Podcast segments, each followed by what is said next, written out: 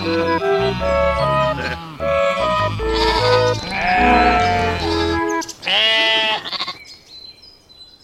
Anna! Hej Einar! Nu är det dags för nästa avsnitt av Fårpodden och eh, åren framskrider och det börjar bli lite ljusare på morgnarna. Hur, hur är det med dig så här i vårtider? Oh, men jag börjar väl vakna till liv så smått. Jag är ju lite tvärtom mot dig. Jag tycker det är lite jobbigt när det blir vår. Men eh, rätt som det så brukar proppen gå ur och så piggnar jag också till. Jag tror att det kommer att hända ganska snart faktiskt. Jag har inte riktigt brutit igenom vårångesten än. Nej, det är bra. Eh, Vi har ju passerat vårdagjämningen precis och det är ju en, en, en märkesdag i mitt liv i alla fall. För nu, nu är det bara bättre tänker jag. Ja, du pundar ju på, på dagsljus, verkligen. Absolut, absolut. Eh, Ja, det är ju påsk snart också. Och det är ju lammens eh, högtid nummer ett, eller? Ja, det är det ju. Av- Av tradition så, så vill ju svenskarna äta mycket lamm till påsk.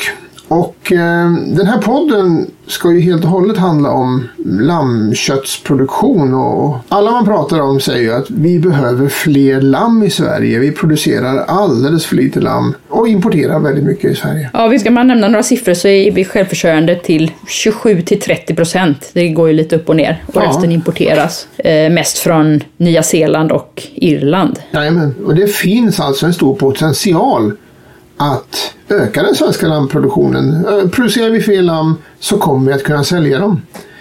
Så eh, frågan är då som vi ställer oss i den här podden, vågar man satsa lite mer större på lamm? Priserna har ju gått upp ett antal år och förra året såg vi rekordpriser och just nu också.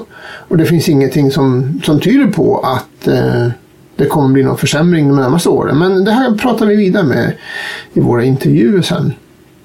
Men eh, vi ser gärna att vi får fler kollegor eh, runt om i Sverige. Att är fler jordbrukare som idag gör andra saker, satsar på lamm och att kanske nya jordbrukare tänker sig att mm, jag- jag vill köpa en gård och starta lammproduktion för det verkar trevligt. Ja, vi kommer fokusera på, på den mer professionella produktionen idag med lite större volymer. För i Sverige så är ju eh, lammproduktionen väldigt, väldigt småskalig. Många har små besättningar. Medianstorleken ligger på 15 får ungefär. Så att hälften av Sveriges fårgårdar har färre än 15 tacker. Precis, så är det ju faktiskt. Och eh, storskalig, det det finns ju större gårdar men de är inte så många. Och jag vet inte, vad säger vi att det är en stor gård i Sverige, Einar? Ja, Vad vad, är en stor fårbesättning? Eh, det är ju en vanlig fråga. Hur många får måste man ha för att, att leva på det? Och det är ju en omöjlig fråga. Om vi säger om vi, om vi kommer uppåt 150-200 tackor på en gård så börjar man ju tycka att eh, då är det mer en hobby.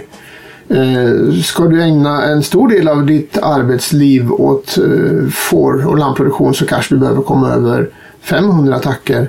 Och vi har faktiskt bara ett par besättningar i Sverige som är uppe och nosar på 1000 tackor. Så att det finns inte särskilt många väldigt stora besättningar i Sverige. Nej, jämför man med de flesta andra, ja, med de större fårländerna så är det ju väldigt småskaligt i Sverige. Även Ja. jämfört med Norge till exempel. Oh ja, så är det. Men eh, det, som sagt var, det finns en stor utvecklingspotential och eh, det tänkte vi titta på idag. Vad finns de goda skälen för att satsa med lammproduktion då? Om man, är, om man har ett lantbruk och vill ha en, ett ben till att stå på eller om man ska byta liv och bli bonde. Eller byta bondeliv och satsa på får istället för något annat. Vilka är eh, fördelarna? Ja, vi punktar några fördelar och så punktar vi några utmaningar också.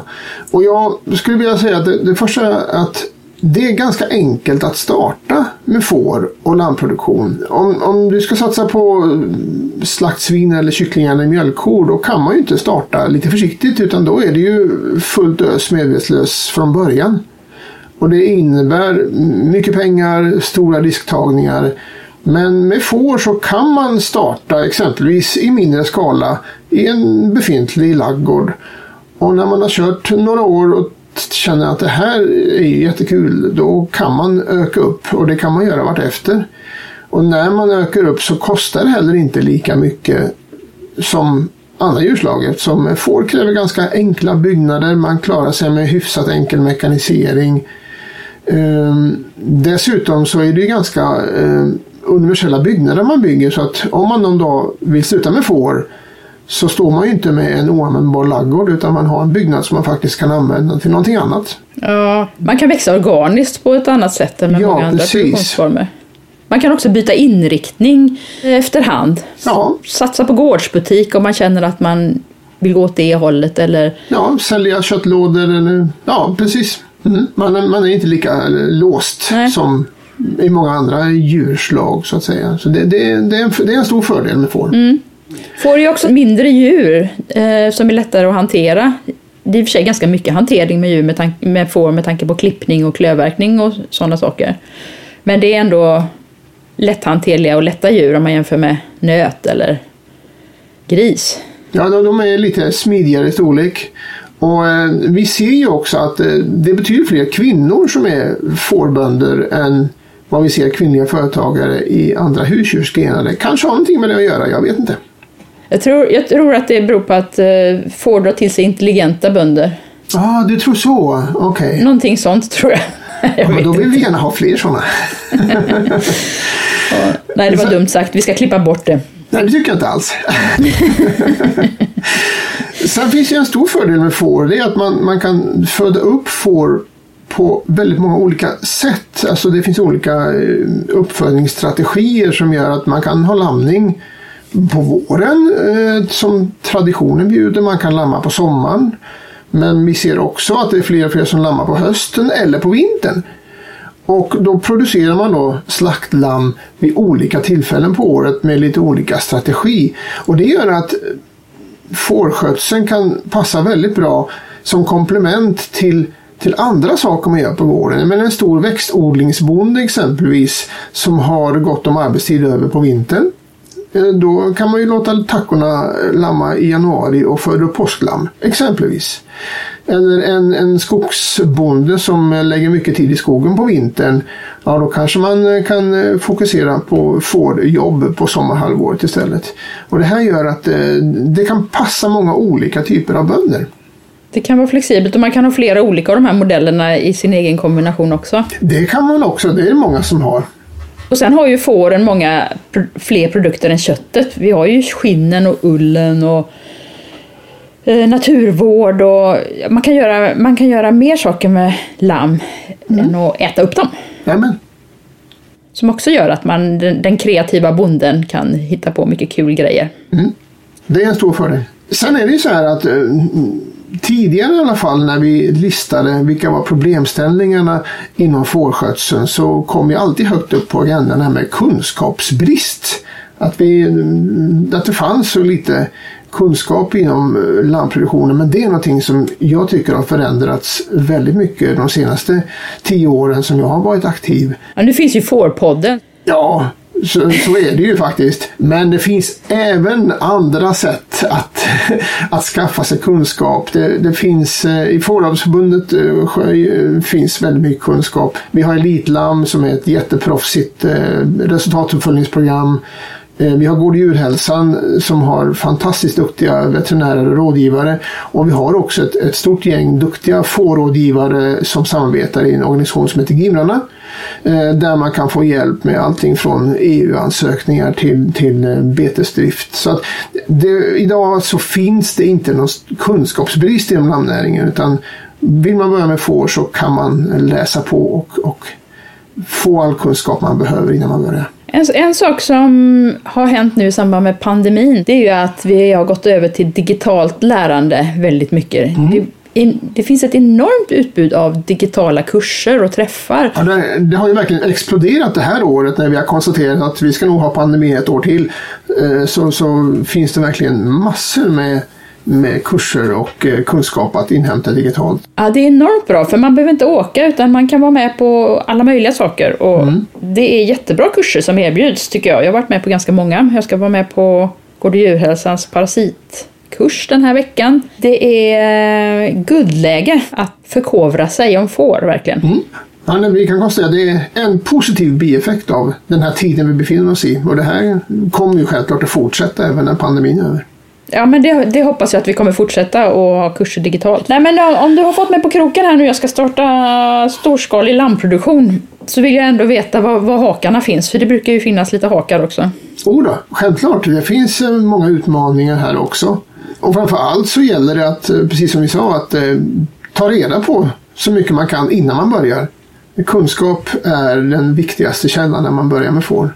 Och det är inte bara med får, det handlar om vad man än sysslar med egentligen. Ja, men så är det ju. Det är inte svårare än andra grenar, men det är inte lättare heller. Vilket inte- nej, man kanske har trott heller. ibland. För, eller ryktet har sagt det för att Ja. lamm är lätta djur. Nej då, ska man få, Det håller vi inte med om. Nej, ska man få en, en lammproduktion att fungera då behöver man vara professionell och duktig. Men eh, Mm. det gäller ju vad man än håller på med. Det, Absolut. Eh, men sen finns det då vissa utmaningar. Eh, bland annat så är det ju det att få tag på, på djur. Om man vill starta med en stor besättning med en gång så är det inte helt enkelt att få tag på, på bra livdjur. Det, det finns liksom inte en sån marknad för stora djurbesättningar till salu. Utan där får man nog jobba lite grann. Antingen om man har lite tur och kommer på en, en besättning som ska avvecklas eller så får man spana och ta hjälp av duktiga människor och hitta de djur man behöver. Så det, det kan vara en utmaning. Ja, och det, det kan vi väl säga också att det är väldigt viktigt att starta med ett bra material och friska djur. För har man inte friska djur så kommer det inte bli roligt att bedriva lammproduktion. Nej, börja, börja på rätt sätt. Skaffa djur som är medicinafria, som inte har klöverröta, som har en, en vettig avel bakom sig. Annars så, så blir det en lång uppförsbacke. Annars har man väldigt många år som man ska hämta in det där. Ja, precis. Eh, Och sen finns det ju som vi har pratat tidigare om också. eh, Det finns sjukdomar på får, det finns parasitproblem. Eh, Det bör man ha kunskap om och man måste bemästra de problemen. Eh, Så det, är någonting man behöver lära sig och, eh, och, och ta tag i. Eh, Eh, ja, och sen en tröskel för många nystartade djurägare och fårägare är att man måste sätta upp stängsel. Och, eh, ofta har det funnits nötkreatur på gården innan och då måste man byta ut alla stängsel. Och det är ju ett stort arbete de första åren. Men det är en stor, stor investering kostnadsmässigt också om man ska bygga bra stängsel på en stor gård. Ja, tid och pengar. Samtidigt så eh, har man gjort ordentligt från början så slipper man det under många år framöver. Ja. Vi kan ju tipsa om våran stängselpodd som vi eh, släppte förra sommaren om man är intresserad av de frågorna. Absolut. Sen har det tidigare varit svårt för en nystartad fårägare att kunna få slaktkontrakt och skicka lamm på hösten. Eh, för det har ju varit ett överskott på höstlamm tidigare. Men där har ju situationen förbättrats väldigt mycket. Dels att eh, slakten har spridits över året och dels att den allmänna efterfrågan på svenska lamm har ökat. Så att idag finns det möjlighet att få skicka lamm till slakt på hösten om man också skickar lamm vid andra tillfällen på året. Så att det är lättare idag än vad, än vad det var tidigare. Vi har ju flera av våra inhemska raser som traditionellt lammar på våren och slaktas på hösten. Och till exempel om man har gotlandsfår som har ett väldigt värdefullt skinn så behöver man Ja, komma till och få slaktat i rättan tid på hösten. Och det har varit svårt. Men du menar att det har blivit bättre alltså? Ja det, har, det har blivit, det har lättat. lättat. Men det gäller att förhandla med sin, sitt slakteri innan man satsar eller vad tror du? Ja, eh, överhuvudtaget så eh, förhandlingar med slakterierna är eh, möjliga och väldigt bra. Eh, men det tänkte jag vi kommer till efter intervjuerna. För vilka är det vi har pratat med idag, Anna? Idag ska vi få lyssna på två intervjuer. Eh, Den första har du gjort med Elisabeth Svensson som är inköpare på HK Scan sedan många år och en profil i svensk lammnäring. Ja, det kan man säga. Sen kommer vi lyssna på Titti Strömne som har intervjuat Victoria Östlund och Victoria är lamm och nötansvarig på LRF Kött. Och LRF Kött är en organisation som jobbar för att öka lönsamheten i den svenska köttproduktionen för de eh, röda djurslagen. Vilket alltså är nöt, lamm och gris. Victoria är alltså vår kvinna inom LRF. Vi har ju en situation idag i Sverige där vi har en stor brist på lammkött. Och vi skulle behöva fler svenska bönder som satsar på lammproduktion. Men frågan är, är det här en bransch som är värd att satsa i? Hur ser utsikterna ut för åren framöver för de som startar med lammproduktion? För att få svar på de här frågorna så har jag ringt upp en person som har god insikt i de här frågorna. Vi kan väl kalla henne för Sveriges lammgeneral på något vis. Lammchef på HK Scan, Elisabeth Svensson. Välkommen till Fårpodden.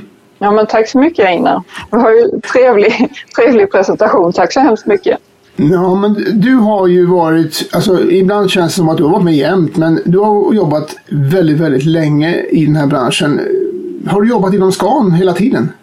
Ja, du, jag, började en gång i tiden på Scanek 1997 och det var så att jag gjorde exjobb, examensarbete som skulle handla om ekologisk lammproduktion. Och sen har det väl liksom blivit att på den vägen är det. Så svar ja, jag har haft samma arbetsgivare hela tiden efter jag då tog min agronomexamen. Men jag har ju fått prova på väldigt många olika uppdrag och roller ska jag väl säga. Mm. Så att, eh, ja, jag har jobbat med lammaffären i väldigt många år på Scan. Men det är väl ungefär halva min tidsåtgång. Så andra halvan av min tid har jag då fått prova på att jobba med lite olika saker. Och trivs väldigt, väldigt bra hela tiden. Så att eh, jag har blivit vid samma företag och arbetsgivare under alla år. Men eh, när du har så lång, så lång tidsperspektiv, hur skulle du beskriva den utvecklingen som har skett inom lammnäringen under den tiden som du har jobbat? Ja, det är jättestor skillnad. Det har hänt jättemycket. Då när jag började, som sagt var där hösten 97, då skulle väl jag beskriva det som att vi hade två tredjedelar av slakten väldigt samlat på hösten, september, oktober, halva november någonting. Och i stort sett det mesta av det frystes in som helfall. Man hade olika stöd och liknande då för att frysa in kött eh, på det sättet. Eh, vi hade ingen styckning av lamm överhuvudtaget. Och det känns ju väldigt avlägset mot hur, eh, hur vi faktiskt jobbar idag.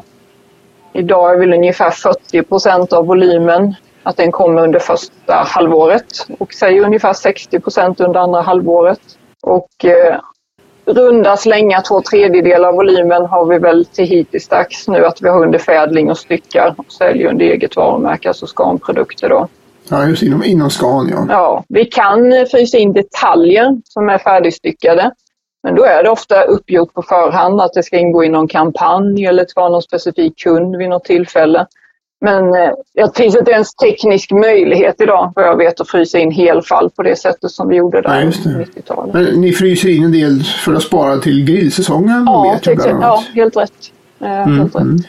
Eh, Om vi då tittar på, på nutiden då så har vi ju sett under förra året, 2020, att vi hade all time high på avräkningspriserna. Och det var ju faktiskt det hela året, alltså även under hösten. Eh, hur kommer det sig att priserna har gått upp just nu? Eh, är, det bara kortsiktiga eh, följdverkningar av torkåret 2018 eller finns det andra orsaker till detta? Ja, priserna har gått upp och ska man sätta några siffror på det så skulle jag säga runt 20 procent. Men det har också varit positivt på de andra djurs- djurslagen. Där har ju också prisuppgången och prisutvecklingen varit gynnsam. Torkan spelar roll eh, och minskningen i produktionen där det spelar absolut roll. Men om vi också ser nu till 2020 som vi just har upplevt så har vi ju haft hela den här coronasituationen. Och då vet vi ju att det har varit en övergång till att man sitter och är mer hemma. Man jobbar hemma, studerar hemma och så vidare. Och då äter man ju mer mat eh, hemma i hemmet och då handlar man ju själv mer i eh, ja, dagligvarubutikerna. Och när konsumenten går till butik och köper produkter då vet vi att andelen svenskt är högre. Och vi når fram på ett mycket bättre sätt till kund och konsumenter med, med våra produkter och våra varumärken. Så jag skulle nog säga att det är flera faktorer som har samverkat och det har varit väldigt gynnsamt för det svenska köttet. Och lammköttet är ju en del av marknaden för kött eller för proteiner som vi säger i branschen. Och om det då går bra i försäljning och prisutveckling så blir det väldigt positivt för lammen också.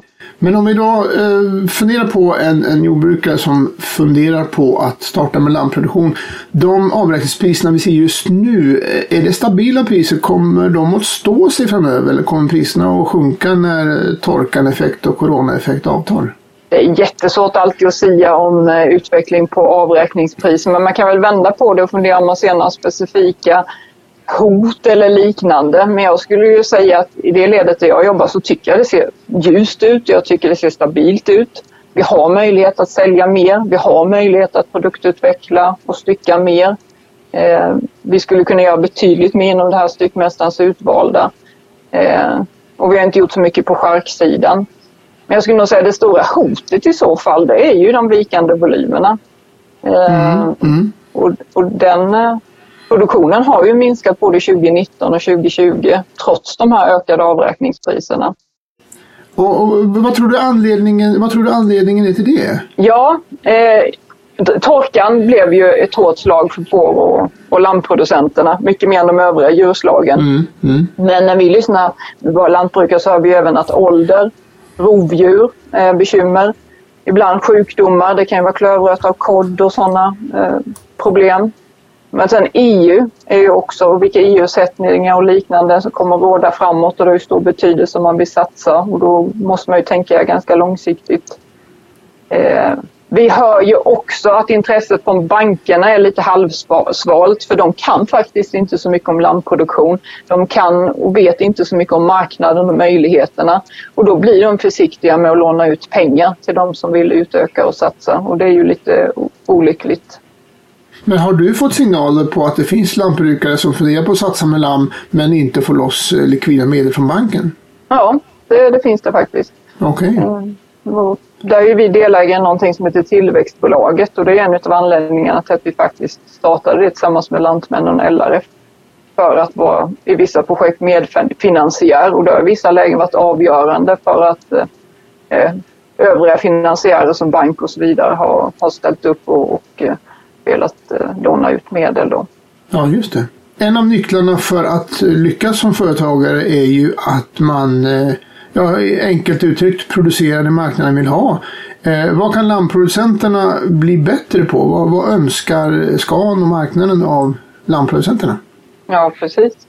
Ja, det är ju en jättebra fråga, eller rolig fråga att få med och svara på. Eh, och med risk för att vara tjatig så är vi tillbaka till det här att vi behöver producera fler lamm. Jag tycker att eh, lammproducenterna är duktiga på många bitar idag. Vi har bra djurhälsa, vi har bra djurmaterial, vi har hög djuromsorg. Jag tycker också det är jättepositivt att lantproducenterna är väldigt lyhörda, skulle jag säga överlag, för våra signaler. Eh, man är duktig på att läsa blogg och nyhetsbrev och annat. Men det finns ju saker vi kan utveckla och en sak är att vi behöver mer inspel från gårdarna på lite längre sikt hur leveranserna kommer att se ut. Jag jobbar ju mycket med prognoser och först gör jag prognos på årsbasis, vilka volymer vi kommer att förvänta oss. Och sen skarpt så gör jag en gång i kvartalet en sista justering. Så som ett exempel, säg här nu vecka åtta, då måste jag ge skarpt besked och låsa volymen av får och lamm som kommer mellan påsk och midsommar, ja kvartal två kan man säga. Och sen använder ju mina kollegor det för att ge besked till kunderna som vill veta vilka volymer som kommer att komma och vilka produkter i sortimentet och så vidare. Och sen ska vi inte glömma heller att vi bemannar ju vår produktion eh, både för slakt och styckning så att den ska bli så kostnadseffektiv som möjligt. Så att där behöver vi ju gärna hjälp. Vi har ju svårt att veta på förhand har man ökat sin produktion? Har man minskat? Hur har det gått med olika beteckningsgrupper och så vidare? Och sen tillbaka vad man kan bli bättre på. Vissa perioder på året så har vi också lite problem även i närtid. Det här med att justera sin anmälan senast tisdag före slaktvecka. Den är ju ett måste som måste fungera alla tider på året.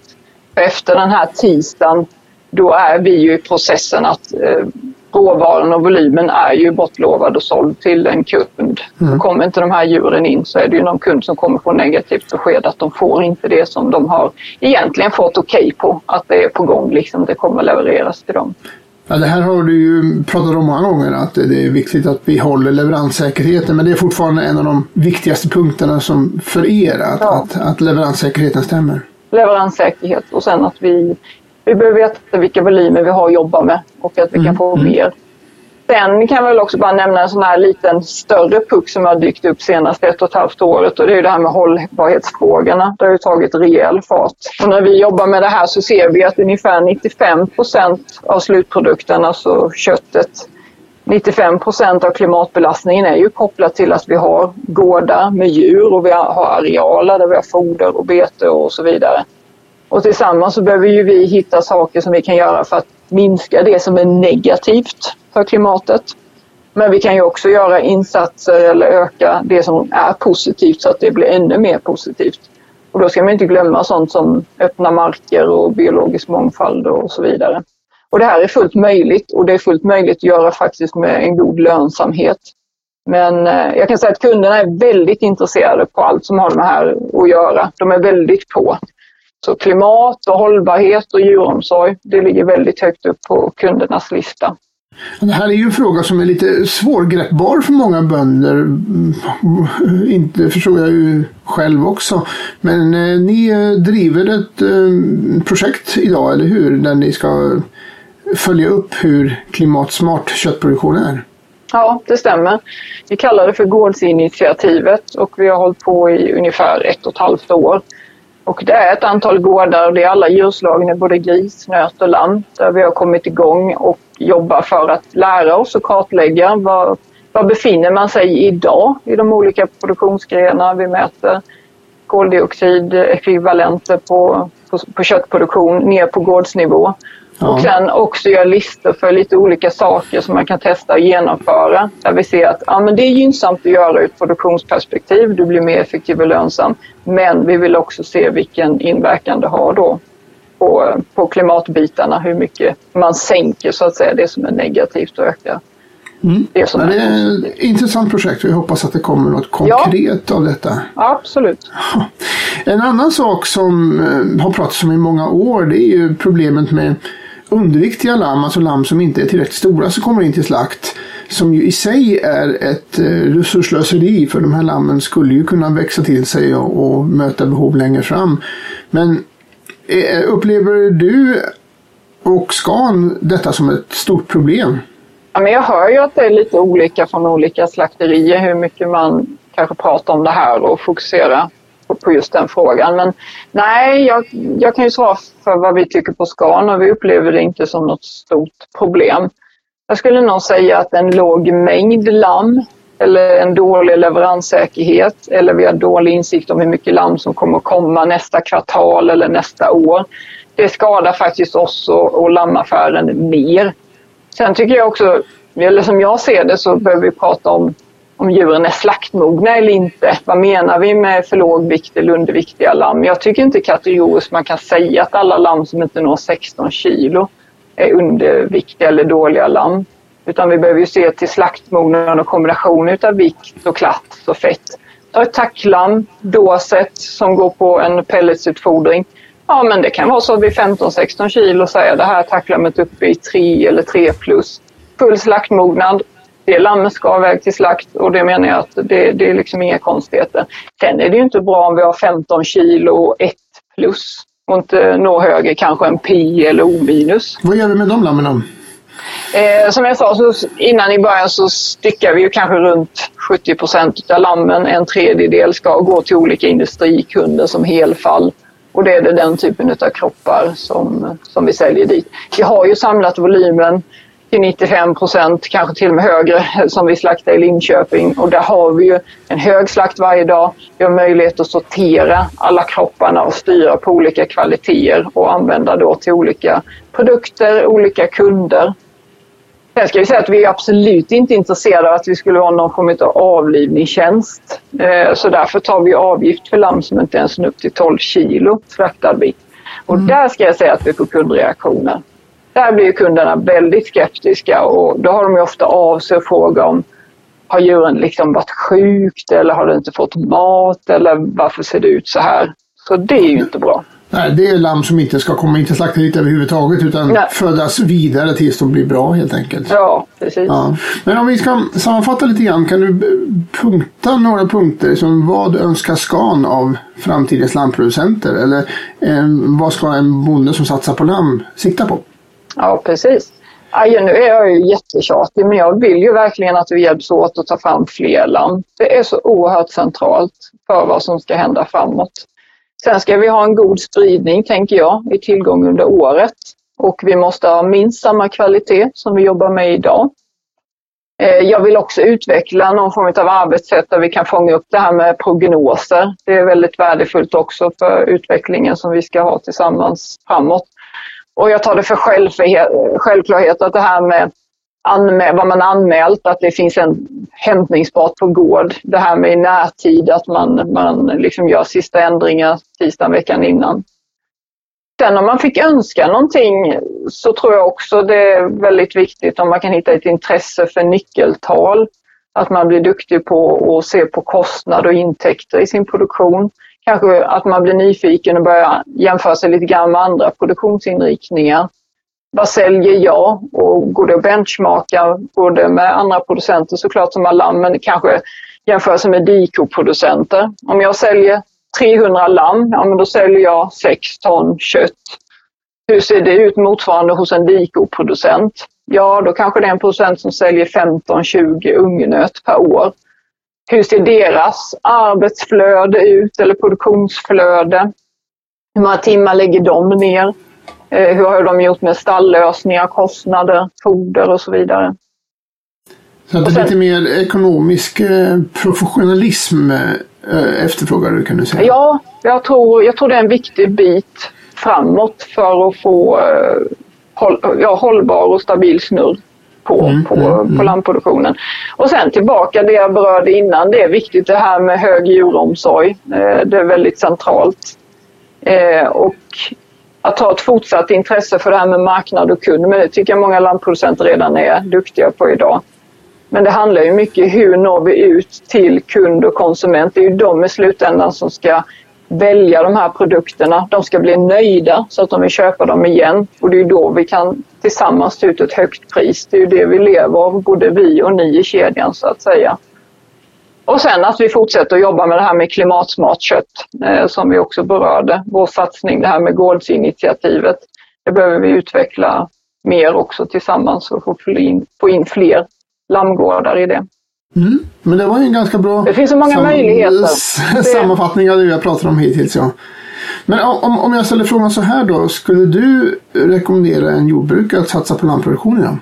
Ja, jag kan ju mest nöt och, och lamm, så det blir lätt att det är liksom lite de två jag tänker på. Och jag skulle nog säga att rätt hanterad så är ju lammproduktionen eh, mer lönsam. Eh, skulle jag ju absolut sticka ut och säga. Men sen eh, det viktiga är ju att man är genuint intresserad och att man är vetgirig. Annars så går det inte. Och jag skulle nog också sticka ut hakan och säga att man måste vara lite mer på och faktiskt lite skickligare om man är lammproducent. Det händer saker snabbare som man måste kunna hantera i en lammproduktion jämfört med om man kör en nötproduktion. Ja, allt, all, alla cykler är mycket kortare inom lamproduktionen ja, än, än nötkött. och man liksom har ingen tid som är förlåtande. Lamm, om de inte växer någon period, du har inte så lång tid på dig att rätta till det. För blir de för gamla så blir de får istället. Så att ja, man måste liksom hålla uppe tempo och prestera hela tiden. Men sen vilka som är lämpliga, jag tycker att vi ska kanske bli duktiga på att ta hjälp faktiskt av rådgivare och räkna på olika alternativ. Och där får man ju börja med vad ligger gården och vad har jag för alternativ för gården och marken. Det är klart att fåren har ju ofta konkurrerande områden där du kan odla grödor och specialkontrakt för grödor. Jag tänker till exempel Söderslätt nere i Skåne och så vidare. Då är det ju lättare om man kanske uppe i Småland, där andra typer av marker och kostnader för mark. Mm. Eh, sen kan man ju också vi ska inte röra ihop det här med rovdjursfrågan och vilka områden som det är lämpligt eller enkelt att växa i lammproduktion eller, eller inte. Då. Men sen tycker jag det vore himla kul om fler kunde vara nyfikna på lamm och ha det som ett komplement i sitt företag. Jag tänker till exempel de som kanske har gårdsfisk eller kyckling eller något liknande eller som är rena växtodlingsgårdar. Låt oss säga att de kanske har runt 200 tackor eh, och slaktar lite drygt 300 lamm eller vi är tillbaka till det 6 ton kött per år. Och har vi en 11 till 1200 kronor per lamm så snurrar det ändå ett antal hundratusen. Eh, och det blir ju ett ben till att stå på i företaget. De kan få in vissa grödor kanske i sin växtföljd som är positivt. Då är vi också lite tillbaka till det här med klimatsmartheten och hur vi ska värna jorden och mullhalt och så vidare. De får in lite betande betande djur. Ja, en, växtodlare som, en växtodlare som vill få in mer vall i sin växtföljd exempelvis eh, är väl lämpligt. Mm. Ja. Men, men om jag nu funderar på det här med att bygga ett fårhus och satsa på får. Eh, kan jag sätta ihop en vettig investeringskalkyl som visas på svarta siffror på sista raden när jag går till banken? Ja, det är en utmaning, men, eh, men det går. Men det är jätteviktigt att man känner till sina kostnader och att man förstår vad som är fasta kostnader och löpande kostnader. Man måste också ha ett vettigt antal lamm per tacka till slakt. Jag ser ju att man faktiskt ganska ofta ligger någonstans mellan 1,3 upp till 1,5 lamm per tacka till slakt och där, där blir det ju snålt utrymme man måste ju få en rimlig ersättning för arbete och det måste finnas pengar till byggnader. Och då behöver vi faktiskt upp högre än de här 1,3 till 1,5 lamm. Så det blir väldigt centralt i hela kalkylen att komma upp i antal lamm levererade till slakt då, eh, mm. per tacka. Så man kan säga sammanfattande hela med att eh, ja, det funkar med lammproduktion men då måste du vara duktig. Ja, mm. och det är egentligen inget konstigt för det behöver man ju vara i i de flesta verksamheter idag. Om man ska överleva i konkurrens och annat så måste ja. man ha koll på det man sysslar med. Så är det ju faktiskt. Mm. Du, eh, det var väldigt intressant att prata med dig. Jag tackar för att du eh, vill medverka i Fårpodden.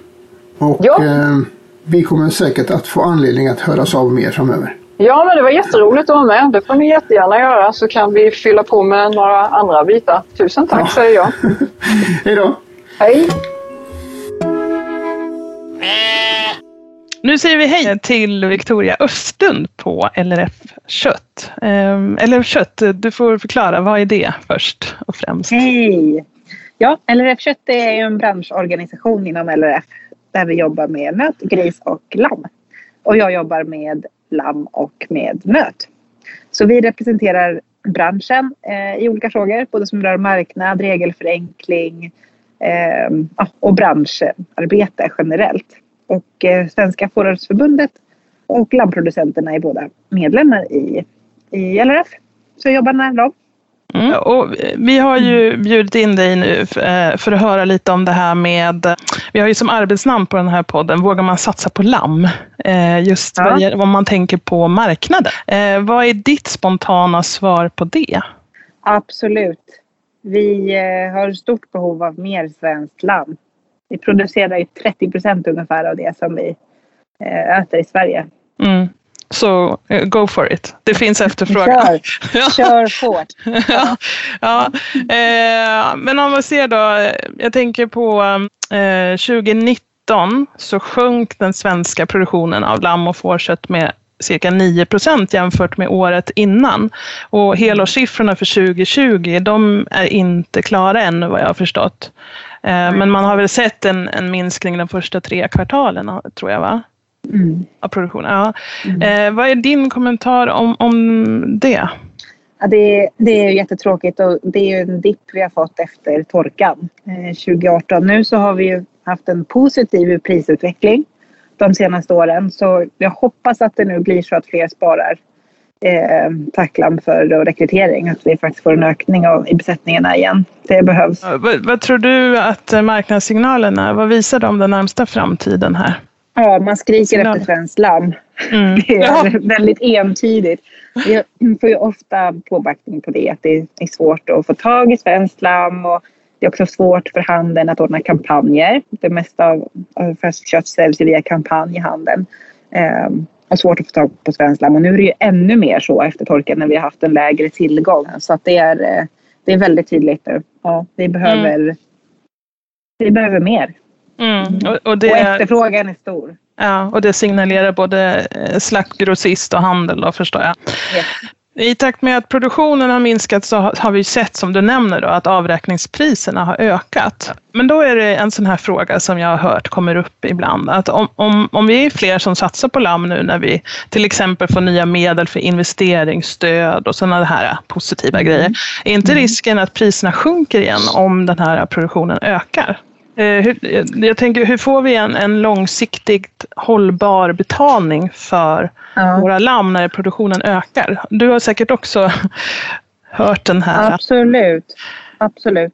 Vi har ju haft en, en ganska låg självförsörjningsgrad. Vi pratar om de här 30 procenten under många år. Och vi har legat på en ganska ja, en för låg prisnivå för att se lönsamhet. Och den har vi egentligen fått upp. Jag tror att vi behöver att vi har fått upp lönsamheten. Vi behöver upp med produktionen ännu mer för att kunna leverera det som kunden vill ha. Eh, precis som jag sa innan, det är svårt det här med att, eh, att vi inte riktigt kan, kan garantera vad man får. Mm. Både handel och, och grossist, restaurang behöver kunna veta att det finns svenskt lamm och att svenskt lamm är att lita på. Eh, jag tror att vi behöver upp betydligt i produktion. Då kommer vi verkligen kunna säkerställa prisnivån också. Mm. Um, så en volym... Jag tror inte att det hänger ihop helt enkelt. Nej, en volymökning eh, skulle kunna vara positiv. Mm. Ja, det tror jag absolut. Sen handlar det ju också om att vi behöver hålla igång eh, hela maskineriet med slakt och transportörer och allting. Eh, så en för liten produktion, det skjuter vi oss själva i foten.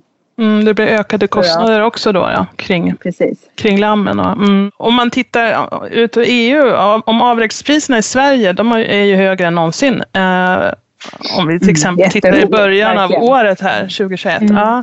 Mm. Eh, men jämfört med EUs prissättning så, så ligger vi lågt. Eh, varför är det så när vi upplever en så stor efterfrågan på svenskt lamm? Ja, det har vi ju gjort under en, en väldigt lång tid. Tyvärr. Vi ligger ja. på EU-medel eller strax under. Eh, har vi gjort. Och det landet som ligger bäst betalt oftast i de siffrorna vi har, det är Frankrike. Troligtvis så beror det ju ganska mycket på att vi har en, en liten produktion med de här omkostnaderna som vi pratade om. Det blir ganska dyrt att slakta, det blir dyrt att hämta, få lamm på varje gård. Okej, okay. om vi håller oss kvar ute i EU. Jag tänker en, annan händelse som jag antar påverkar även den svenska lammköttsmarknaden. Eh, eftersom vi importerar 70 procent av, av det lammkött som vi äter. Det är väl eh, Brexit. Har du fått några mm. signaler om hur, hur, hur du tror att det kommer att påverka? Mm. Ja, det har ju varit ett riktigt orosmoln såklart. Eh, nu så landade vi ändå i att det finns ett avtal eh, i Brexit och eh, det kommer inte bli några tullar eh, vid handeln. Så förhoppningsvis så kommer ändå det gå eh, bättre än vad vi har befarat. Jag hoppas att vi inte kommer märka allt för mycket av det med importtrycket på lamm in i Sverige. Nej, i och med just det, Ja, vi mm. importerar europeisk lamm är ju från Irland. Va? Det är nästan ja. hälften av all import vi importerar ja. kommer från Irland. Och de importerar ju mycket till, till eh, Storbritannien också.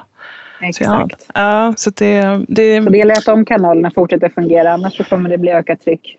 Ja. Men nu verkar det som det, eh, i och med avtalet och inga mm. tullar. Så vi håller mm. tummarna för att eh, handeln däremellan kan fortsätta vår ja. Mm. Om man som producent vill följa utvecklingen eh, kring sådana här frågor i Sverige och EU, var kan man hitta det mm. lättast? Har du något tips om man är extra intresserad? Ja, vi har ju faktiskt på LRF Kött har vi en eh, statistikplattform. Det är som en portal där all möjlig statistik kring nöt, gris och lamm finns samlad. Och den uppdateras en gång i veckan eh, både med priser, produktionsstatistik och, och gott och blandat. Så man kan gå in på lrf.se statistikplattform. Mm. Jättebra. Då håller man sig uppdaterad. Den tar vi och länkar till i podden ja, så att eh, fler hittar den. Där finns ja. det extremt mycket på alla tre röda köttslag men det är, det är tydligt vilka som är för lamm också såklart. Då. Avslutningsvis, vill du mm. säga något till lammproducenterna som står i begrepp att utöka sin lammproduktion? Att vi, har, vi har alla möjligheter. Ja. Ehm, det finns god efterfrågan på svenskt lamm. Och jag upplever också att eh, miljövärdena som betande djur bidrar till blir mer och mer uppmärksammat. Alltså med biologisk mångfald, eh, betande djur, kolinlagring, vallens betydelse, allt det här. Så i eh, hållbarhetsdiskussionerna så tror jag att de betande djuren kommer stå sig väldigt väl faktiskt. Klimat, eller diskussionsklimatet har faktiskt vänt lite till eh, ja, betande djurs fördel. Det känns jättekul. Sen har vi lite goda nyheter också när vi kommer till eh, jordbrukspolitiken. Den är också aktuell. Det ser ut som att vi kommer, hoppas i alla fall det, vi kämpar hårt för att få upp eh, beräkningen av djurenheter för får och lamm. Ehm, och betesmarksersättningarna eh, kommer förhoppningsvis att bli högre också. Mm. Så alla möjligheter, satsa ja, på lamm. Ja. Det, ja, ja, det är jättebra nyhet. Tack så jättemycket Victoria för att du, du var med i Fårpodden. Tack så mycket för att jag fick vara med. Ja, nu har vi hört lite grann vad som sker i, i lammköttsbranschen i Sverige. Den intervjun jag gjorde med Elisabeth, det var ju då självklart eh, ur Skans synvinkel, även om det var ganska allmänna resonemang. Eh, för, för balansens skull så måste vi också säga att det finns ju fler alternativ än Scan. Eh, vi har ju ett till större lammslakteri i Sverige som heter KLS Ugglarps som är baserade i eh, Skåne och Småland. Och eh, de har ju seglat upp till en rejäl konkurrent till Scan. Och jag kan tänka mig att eh, det är en av sakerna som har gjort att vi har höga avräkningspriser just nu för konkurrens eh, är alltid bra. Eh, KLS Ugglabs eh, hämtar idag lamm ända upp till eh, Skaraborg och Östergötland och de finns även på Gotland numera. Eh, på Gotland finns ju ett stort slakteri sedan tidigare men nu finns det konkurrens även där. Eh, så att eh, det finns eh, fler, fler alternativ. Ja, i södra Sverige. I Norrland är det ju fortfarande svårt att få lamm slaktade. Nej, Norrland Norrland är ett bekymmer. Där finns inte någon större konkurrens och eh, inte riktigt de priserna som vi har i södra Sverige heller. Nej, det behöver sprida sig norrut. Mm. Men vi har ju gjort en intervju med Jonas Tunestål, det kan vi ju nämna i en tidigare Fårpodden. Han pratade i eh, Fårpodden 7 som handlade om marknaden och lönsamhet. Så att, eh, Precis. lyssna Jonas gärna på honom också efter, efter det här. Ja, han är ju på KLS Ugglarps. Men sen finns det ju också ganska många mindre lammslakterier runt om i åtminstone södra och mellersta Sverige som köper in lamm. Eh, så att ett gott råd till alla nystartade fårägare är att inte kanske nöja sig med första bästa bud utan diskutera med olika eh, slakterier. Och har man en, en rimlig volym lamm, 2, 3, 400 stycken kanske, då finns det utrymme för eh, förhandlingar och det finns möjlighet att förhandla upp villkoren, Eh, priserna eh, och inte minst kanske lite eh, generösare viktgränser så att man kan få bättre betalt för lite tyngre lamm exempelvis. Och, och det får mig osökt in på en, ett tredje sätt eh, att öka Eh, Eh, den svenska lammproduktionen förutom att det finns att det startar nya bönder och att befintliga bönder utökar sin besättning. Och det är faktiskt att alla fårägare idag låter sina lamm växa lite till innan man skickar dem till slakt. Alltså att höja slaktvikten med ett kilo på sina lamm är fullt rimligt för de allra flesta fårägare om man inte har väldigt stora bekymmer med fettansättning eller man har väldigt små växta raser. Men om man bara gör lite tankeexperiment då att om du har en besättning där du säljer 500 lamm om året. Om du lyckas höja genomsnittsslaktvikten med ett kilo då ger det 500 kilo lammkött extra bara från din gård. Och säg med dagens avräkningspriser så ger det kanske 30 000 in extra om året. Eh, och det är inte oväsentligt. Eh, om vi sedan fortsätter tankeexperimentet och säger att alla lamm som slaktas i Sverige om vi skulle höja medelslaktvikten med ett kilo på alla de lammen, då skulle vi öka den svenska självförsörjningsgraden med en och en halv procent. Och det är ganska rejält. Så att eh, där finns en stor förbättringspotential och det är jätterimligt tycker jag att man kan lyckas med det också. Ja men, det, ja, men det finns någonstans när som lammen inte får gå över för då förlorar du jättemycket i betalning, är det inte så?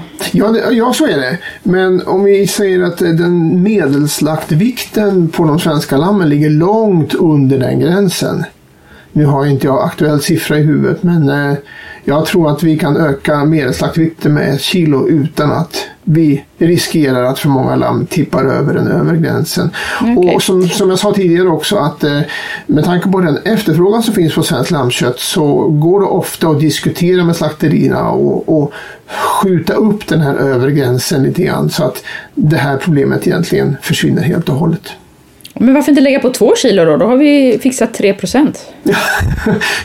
jag tycker det, man kan göra en sak i taget. Jag tycker ett kilo är ett jätterimligt mål i första steget. Sen kan vi självklart bli bättre ändå.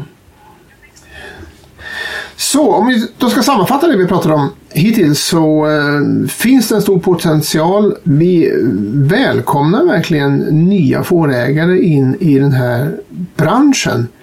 Och eh, vi som jobbar här tycker att vi gör ett jättebra jobb. Vi håller marker öppna, vi producerar ett kött som vi kan ha gott samvete för.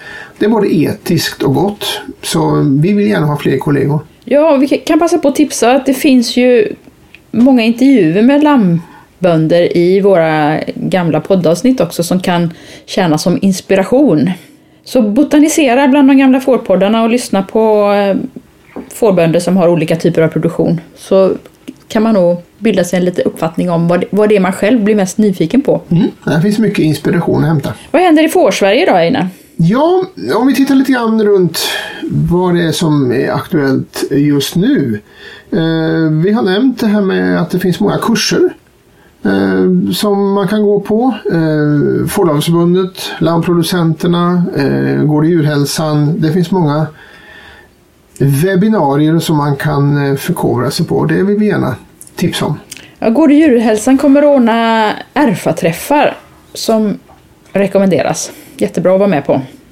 Ja, Erfa-träffar eh, där man träffas ett antal kollegor och utbyter erfarenheter. Det är något av det bästa som finns. Det, det har jag lärt mig väldigt mycket av genom åren. Mm, så det kan man passa på Mm. att vara med på nu, för det, det finns en sån satsning. Sen har det ju varit mycket insatser för att informera om KOD som alltså är en eh, för Sverige ny klövsjukdom Mm. som är väldigt aggressiv och tråkig och som vi verkligen inte vill ska sprida sig bland våra svenska får. När får man in det i besättningen så finns inget botemedel. Det går inte att bota den. Utan då måste man i princip slakta ur hela besättningen. Det är fruktansvärt om det sker. Ja, så det måste Så- man akta sig för. Och därför har det varit mycket information om det och det kommer säkert fortsätta med mer. Men Jajamän. eh, läs på om eh, klövsjukdomar innan man skaffar får kan vi väl säga. Absolut, det är bra att ha koll på det. Eh, sen har SF en stämma på gång. Den ska vara den 8 maj i år och den blir digital i år. Precis som förra året. Ja, läs mer om detta på Fåravelsförbundets hemsida och alla medlemmar i Fåravelsförbundet kommer att kunna närvara på den här stämman digitalt. Ja, det, det ska bli en trevlig stämma så att eh, kom på den.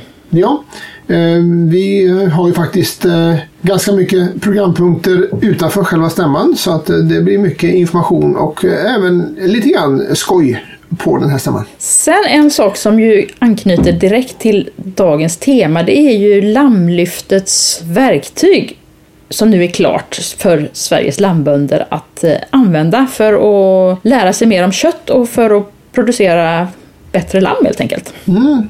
Eh, det är ett jättestort jobb som har lagts ner många, många timmar där man har tagit fram parametrar för vad är hög kvalitet på lammkött? Hur ska man bedöma lammkött? Vad är bra? Ja, hur, ska, hur ska det slaktas för optimal kvalitet? Precis, man tittar på precis alla parametrar som finns. Så det är ett stort arbete som har gjorts. Så använd det. Det finns färdigt nu och det är till för att utnyttjas av Sveriges lammbönder. Ja, Vi länkar till det på hemsidan. bra. Då eh, känner jag att eh, vi börjar närma oss slutet på det här avsnittet. Eh, nu ska jag ut och räkna lamm i fårhuset. Mm. Hur, många, hur många räknar du med att hitta? Ja, det har varit lite eh, seg start så att eh, det kan vara allt från 0 till eh, 10 stycken. Du pratar om 0 till 10 stycken nya lamm som har Ja, kommit medan du precis. sitter här och pratar. Absolut, så är det. Ja, mina har inte börjat komma än, men de är på gång om, en, eh, om några veckor. Ja, det är en verklighet de flesta fårägare lever i just nu och det är en, en rolig, eh, rolig tid. Jobbig Ja, det är det som får fart på oss på våren, det är när lammen kommer. Jajamän. Då så, då kan vi säga så här att eh, dagens fårpodd är som alla gånger tidigare gjorda av eh, tre personer. Mig, Einar Witt, eh, Anna Bergström och Titti Strömne. Eh, Fårpodden är Svenska Fåravelsförbundets eh, egen podcast som handlar om allting som har med får att göra. Och alla våra tidigare avsnitt som vi har gjort hittar ni på Fåravelsförbundets hemsida eller där poddar finns. Eh, skriv bara Fårpodden i Google så hittar du rätt direkt. Ja, men ska vi säga glad påsk och så hörs vi snart igen, eller? Det gör vi. Glad påsk, lycka till med alla lamningar och eh, vi hoppas att vi får några nya kollegor framöver. Ja! Hej då! Hej då! Yeah.